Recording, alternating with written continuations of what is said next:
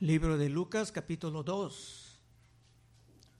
Lucas capítulo 2 y estamos empezando en el versículo 22 esta vez para cumplir todo el capítulo.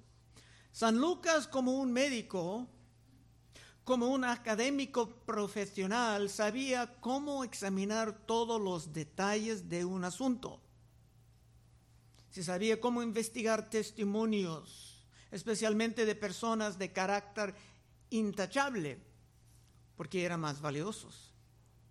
Abriendo el libro de Hechos, de que Lucas también era el autor, dijo que Cristo presentaba muchas pruebas indubitables de su identidad como el Hijo unigénico de Dios. Y para fortalecer la fe de sus oyentes, Lucas deseaba presentar muchas pruebas indubitables comprobando la identidad de Cristo delante de los oyentes y lectores de estas evidencias para todo el futuro del mundo. Y con esto podemos ir al versículo 22. Y cuando se cumplieron los días de la purificación de ellos, hablando de Cristo y su madre, conforme a la ley de Moisés, le trajeron a Jerusalén para presentarle al Señor. María y Jesús aún estaban viviendo debajo de todas las leyes ceremoniales de que estudiamos en el libro de Levítico. Era necesario seguir los ritos de purificación que eran simbólicos de la necesidad de escapar la pecaminosidad, aunque Cristo no tenía nada de esto pero la pecaminosidad que ha sido pasado a nosotros por el pecado de nuestros padres, había muchas cosas, lavamiento, circuncisión. Y en la teología de Cristo era necesario que se cumpliera perfectamente la ley de Moisés, en todos sus detalles. Haciendo esto, Cristo pudo calificarse como el Cordero sin mancha que pudo quitar los pecados del mundo. Gálatas 4:5. Pero cuando vino el cumplimiento del tiempo, Dios envió a su Hijo, nacido de mujer y nacido bajo la ley, para que redimiese a los que estaban bajo la ley, a fin de que recibiésemos la adopción de hijos. La ley exigía o una obediencia perfecta o la muerte por la desobediencia. Cristo pagaba los dos requisitos, una vida perfectamente conforme a la ley y una muerte terrible. Así que por esto, para establecer la justicia, tú puedes estar salvado por la obra de Cristo. Otra vez 22. Y cuando se cumplieran los días de la purificación de ellos, conforme a la ley de Moisés, le trajeron a Jerusalén para presentarle al Señor. Como está escrito en la ley del Señor, todo varón que abriere la matriz será llamado santo al Señor. El primer hijo, bajo la ley de Dios, pertenecía al Señor, lo tenía que redimir. Esto empezaba con el gran escape de Egipto, números 3:13. Dios dice, porque mío es todo primogénito. Desde el día en que yo hice morir a todos los primogénitos en la tierra de Egipto, santifique para mí a todos los primogénitos en Israel, así de hombres como de animales, míos serán, yo Jehová. José y María, como justos, van a obedecer todos estos ritos sabiendo que vinieron de la palabra de Dios, las escrituras, que ellos tomaban muy en serio. Como en nuestros tiempos habían pocos en Israel que tomaban en serio la palabra de Dios. Se tenían muchas tradiciones humanas que trataban de guardar, pero para ellos, como para muchos en nuestros tiempos, la palabra de Dios estaba considerada como algo anticuado. Por esto Israel y hasta su templo eran muy cerca de otra destrucción total. Pero había, como siempre, un remanente fiel de los que actualmente temblaban considerando la palabra de Dios. Como dice en Isaías 66, 66 2, mi mano hizo todas estas cosas. Y así todas estas cosas fueran, dice Jehová, pero miraré a aquel que es pobre y humilde de espíritu, por, por eso Cristo dijo, bienaventurados los pobres del espíritu, y que tiembla a mi palabra. Aun cuando son muy pocos, habrá siempre un grupo que tomará en serio la palabra de Dios. 23. Como está escrito en la ley del Señor, todo varón que abriere la matriz será llamado santo al Señor. Y para ofrecer, conforme a lo que se dice en la ley del Señor, un par de tórtulas o dos palominos. Esa ofrenda de palomas era solamente para una familia pobre, extremadamente pobre. Normalmente se presentaban un cordero. Y esto era una evidencia de que aún no han llegado los reyes magos. Porque ellos traían a esta familia regalos costosos que levantarían ellos de la pobreza extrema. De hecho, San Lucas ni va a mencionar a los reyes magos, ni la matanza de Herodes de los niños de Belén. Todos aquellos detalles eran bien cubiertos en otros evangelios.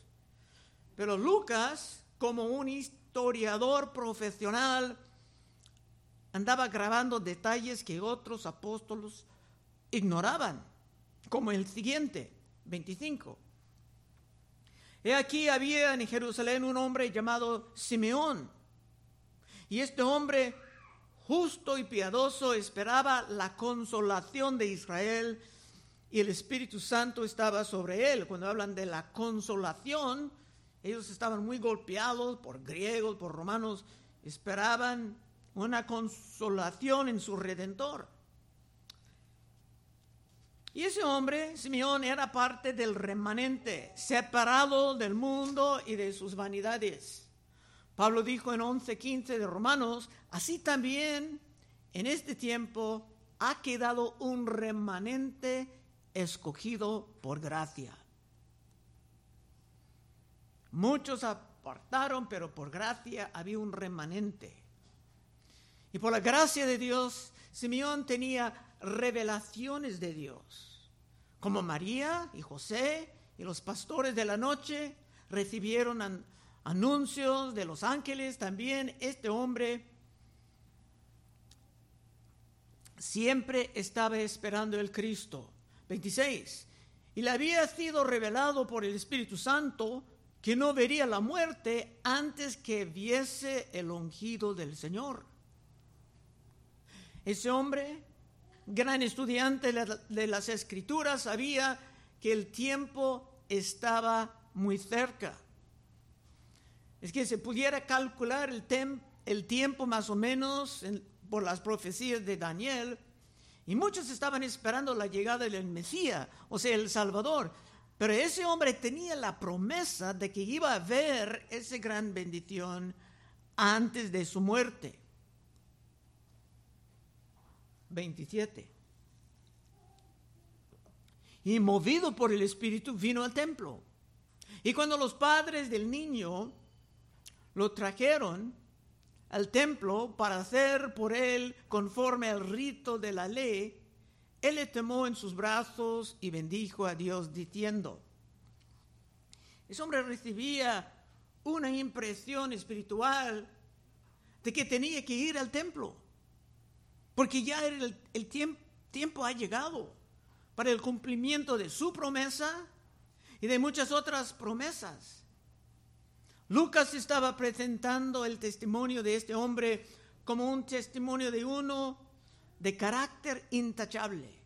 No era un fanático, no, era uno que era inestable emocionalmente, sino de una mente sana.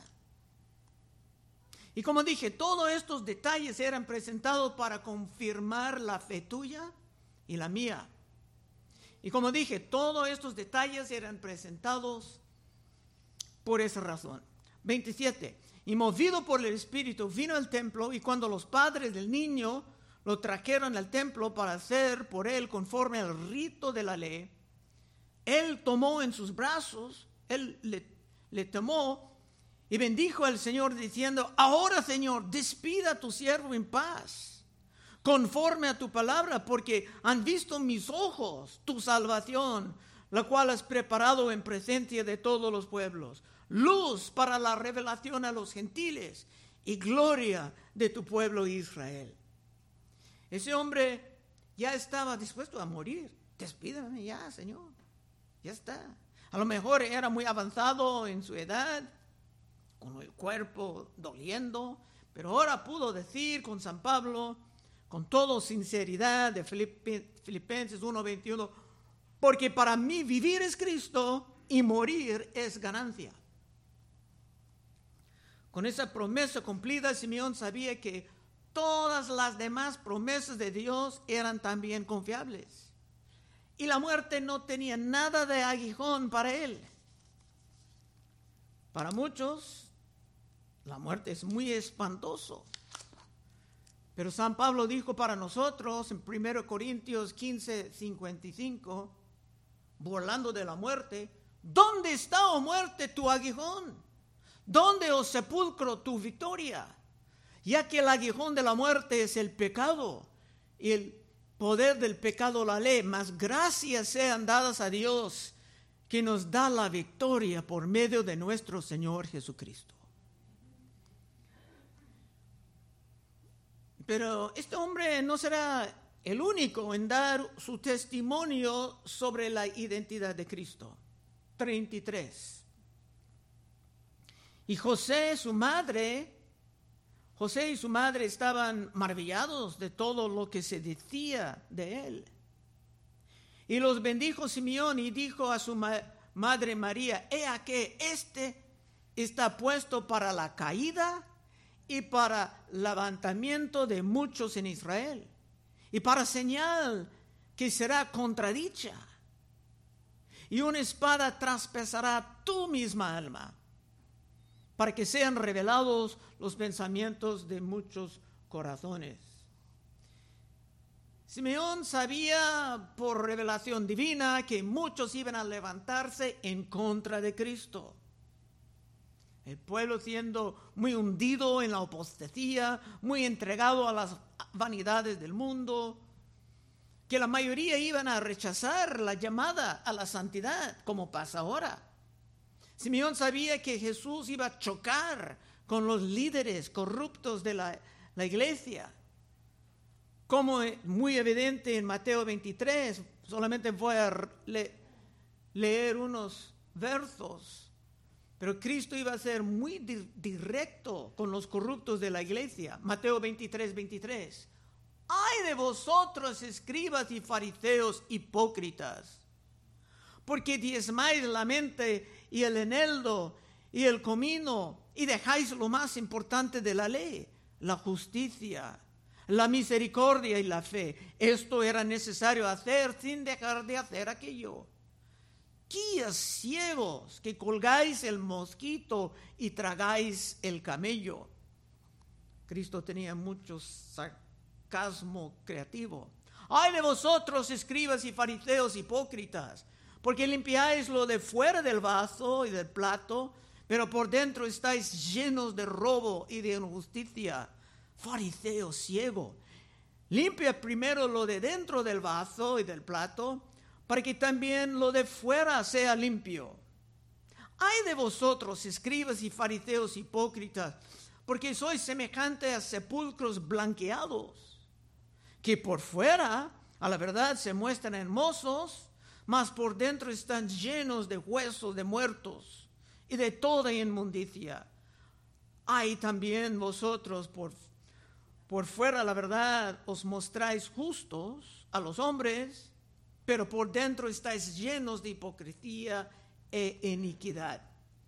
Y todo el capítulo 23 de Mateo es así. Eso es solamente un ejemplo. Lleno de reproches. Unos iban a humillarse y venir a la fe. Nicodemo y unos otros, más otros, la mayoría, iban a convertirse en los enemigos más feroces de Jesús. San Pablo sabía que esto siempre sería un aspecto del Evangelio.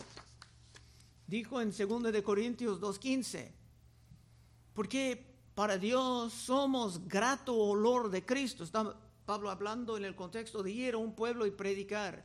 Para Dios somos grato olor de Cristo en los que se salvan y en los que se pierdan. A esto ciertamente olor de muerte para muerte y a aquellos olor de vida para vida. Para estas cosas, ¿quién es suficiente? Pablo pregunta, ¿por quién es suficiente? Porque es espantoso predicar y ver un lado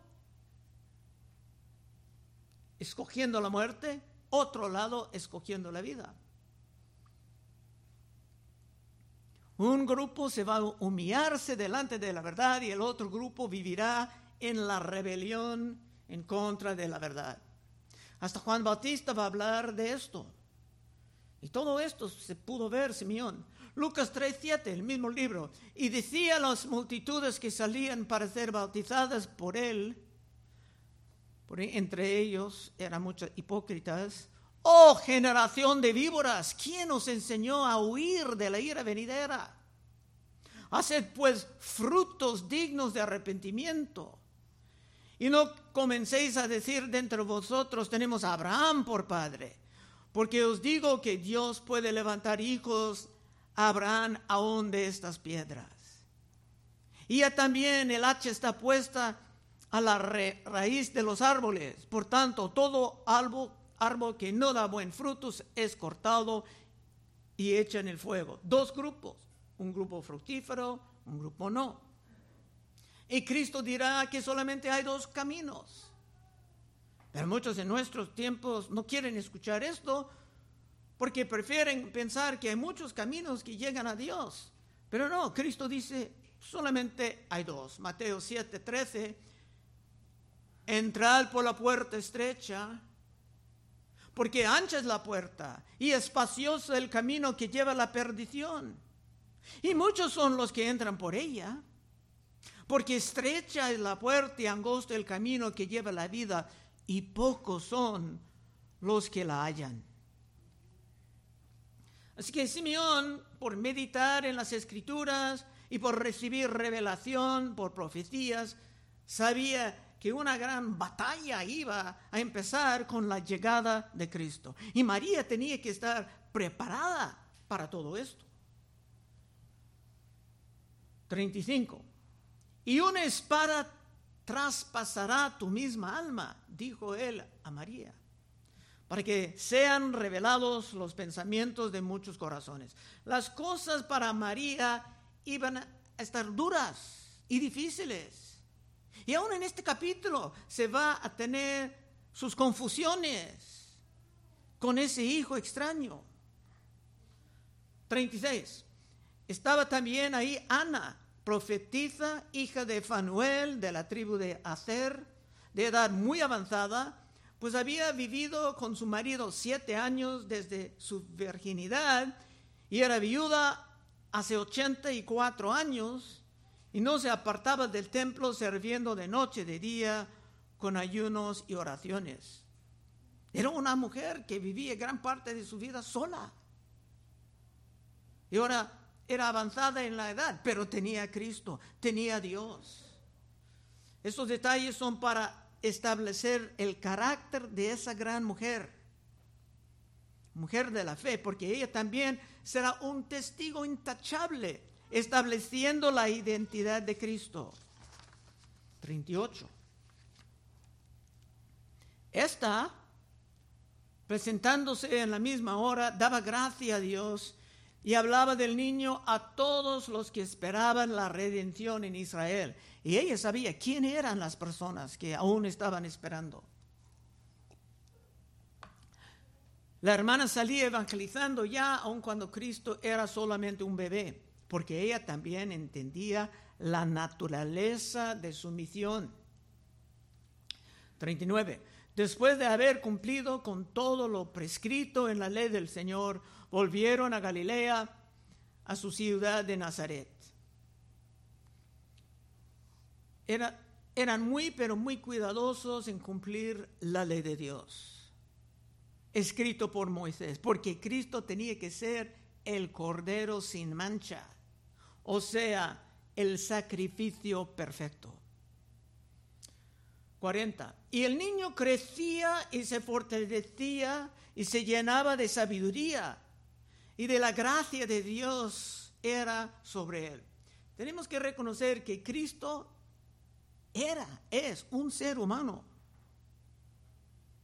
Y era un ser humano que pudo crecer. Era al mismo tiempo Dios.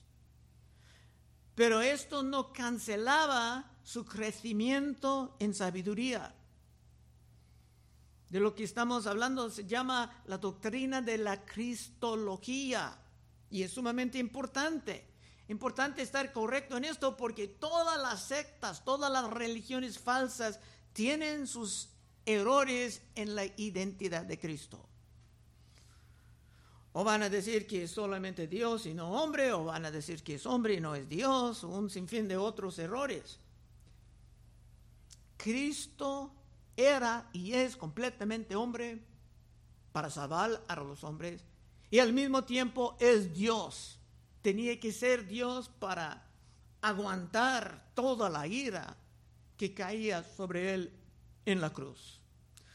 Bueno, esa es la última parte en que estamos llegando y veremos algo que pasaba cuando Cristo tenía 12 años de edad. Y es importante porque no tenemos casi nada en la revelación santa sobre esa etapa de su vida. 41.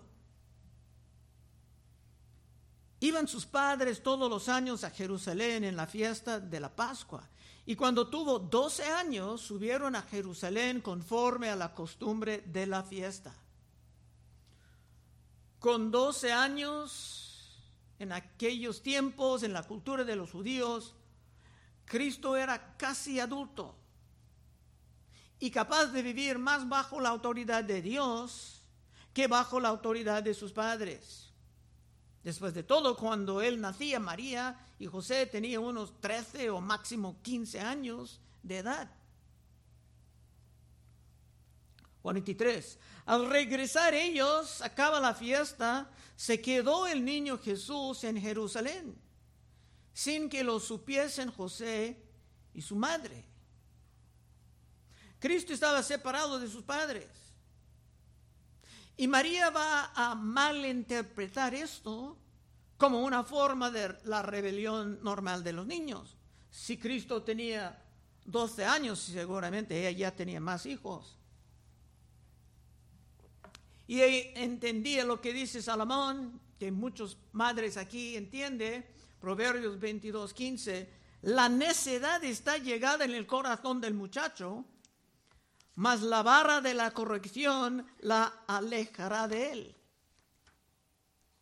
Pero era imposible para Cristo vivir en la rebelión, ni por un momento, porque el pecado ni estaba en él. 44. Y pensando que estaba entre la compañía, anduvieron camino de, de un día y le buscaban entre los parientes y los conocidos, pero como no le hallaron, volvieron a Jerusalén buscándole. Esto producía un poco de, crisis, de estrés. Sus, padres no esperaban esto, porque Cristo como un hijo literalmente perfecto, siempre estaba en el lugar donde debe estar. Pero José y especialmente María tenían que empezar a entender la realidad de su relación con Jesús.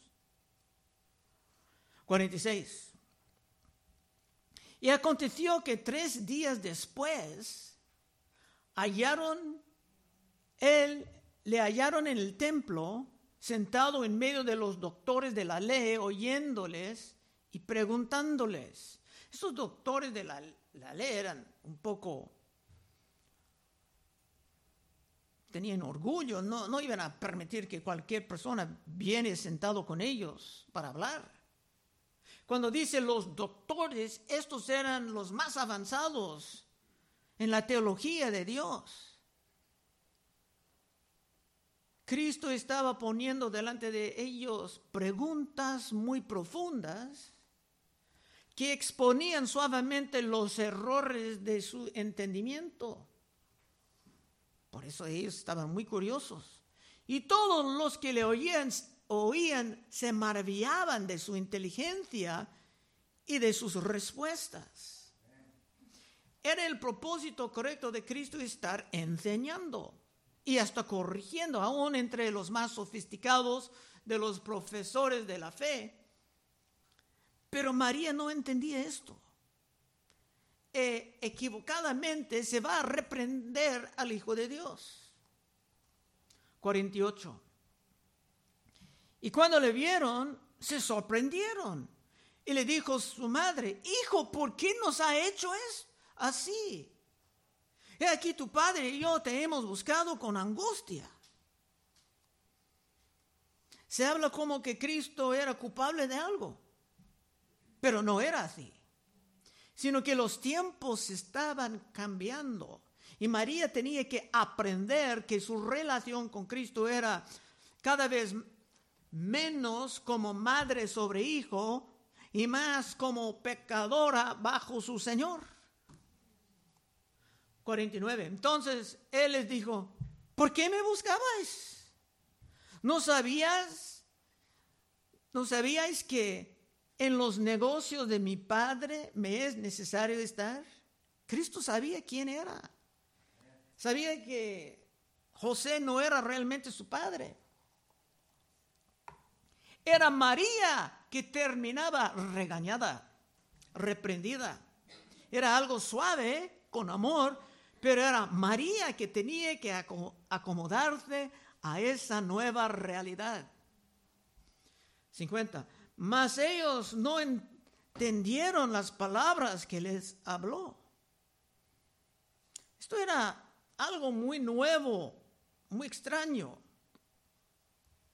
Muchos cuando son madres por primera vez aprenden de, de, sus padres o de sus abuelos cómo guiar a su hijo creciendo.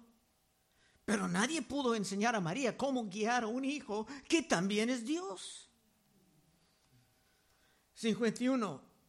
Y descendió con ellos y volvió a Nazaret y estaba sujeto a ellos y su madre guardaba todas estas cosas en su corazón. Esto no será la única vez que María iba a chocar un poco con la autoridad de su hijo. Llegando a su primer milagro, será necesario regañar suavemente, pero será necesario otra vez regañar a su madre. Juan 2.1. Al tercer día se hicieron unas bodas en Caná de Galilea. Y estaba ahí la madre de Jesús. Fueron también invitados a las bodas Jesús y sus discípulos. Y faltando el vino, la madre de Jesús le dijo, no tienen vino. Jesús le dijo, ¿qué tienes conmigo, mujer? Aún no ha venido mi hora. En este caso, Cristo producía el vino milagrosamente, pero estaba discipulando a su madre para que ella sepa que ella no estaba encargada de qué milagros iban a producir sino que esto estaba en la pura soberanía de Dios, todos los errores de Roma no obstante. Y veremos otra ocasión, se pudiera poner un montón de ejemplos, pero hay otro en ese mismo libro, ya que estamos cerrando en Lucas 11, 27. Mientras él decía estas cosas, en el contexto Cristo estaba enseñando, Una mujer entre la multitud levantó la voz y le dijo, bienaventurado el vientre que te trajo y los senos que mamaste. Y él dijo, antes bienaventurados los que oyen la palabra de Dios y la guardan. Por una parte, dice, no, lo, más importante, vamos a em, pensar en su madre. Eso es lo más importante. Y Cristo dijo, no, lo más importante, los que oyen la palabra de Dios y las guardan. El diablo desde muy temprano deseaba levantar sus distracciones para estorbar la enseñanza bíblica con la mariolatría, la manera en que él quería empezar esto. Pero los reformadores siempre iban a levantarse para llamarnos otra vez a las escrituras. Último verso 52. Y Jesús crecía en sabiduría y en estatura y en gracia para con Dios y los hombres. María simplemente tenía que acomodarse a la realidad de que su hijo querido era también su Señor y su Salvador. Conclusión, y si tú quieres vivir como parte del remanente fiel, que va a seguir viviendo en la pura palabra de Dios, mientras la gente en todos lados caigan en sus distracciones y sus errores, puedes pasar al frente en unos momentos y oraremos contigo. Oh Padre, te damos gracias que estamos aprendiendo mucho en ese libro de Lucas, tomándolo lentamente. Ayúdanos a formar un fundamento, Señor, en nuestros corazones, en nuestras familias, para tener la fortaleza de estar firmes. Viene lo que viene, Señor, en el futuro. Pedimos en el santo nombre de Cristo Jesús. Amén.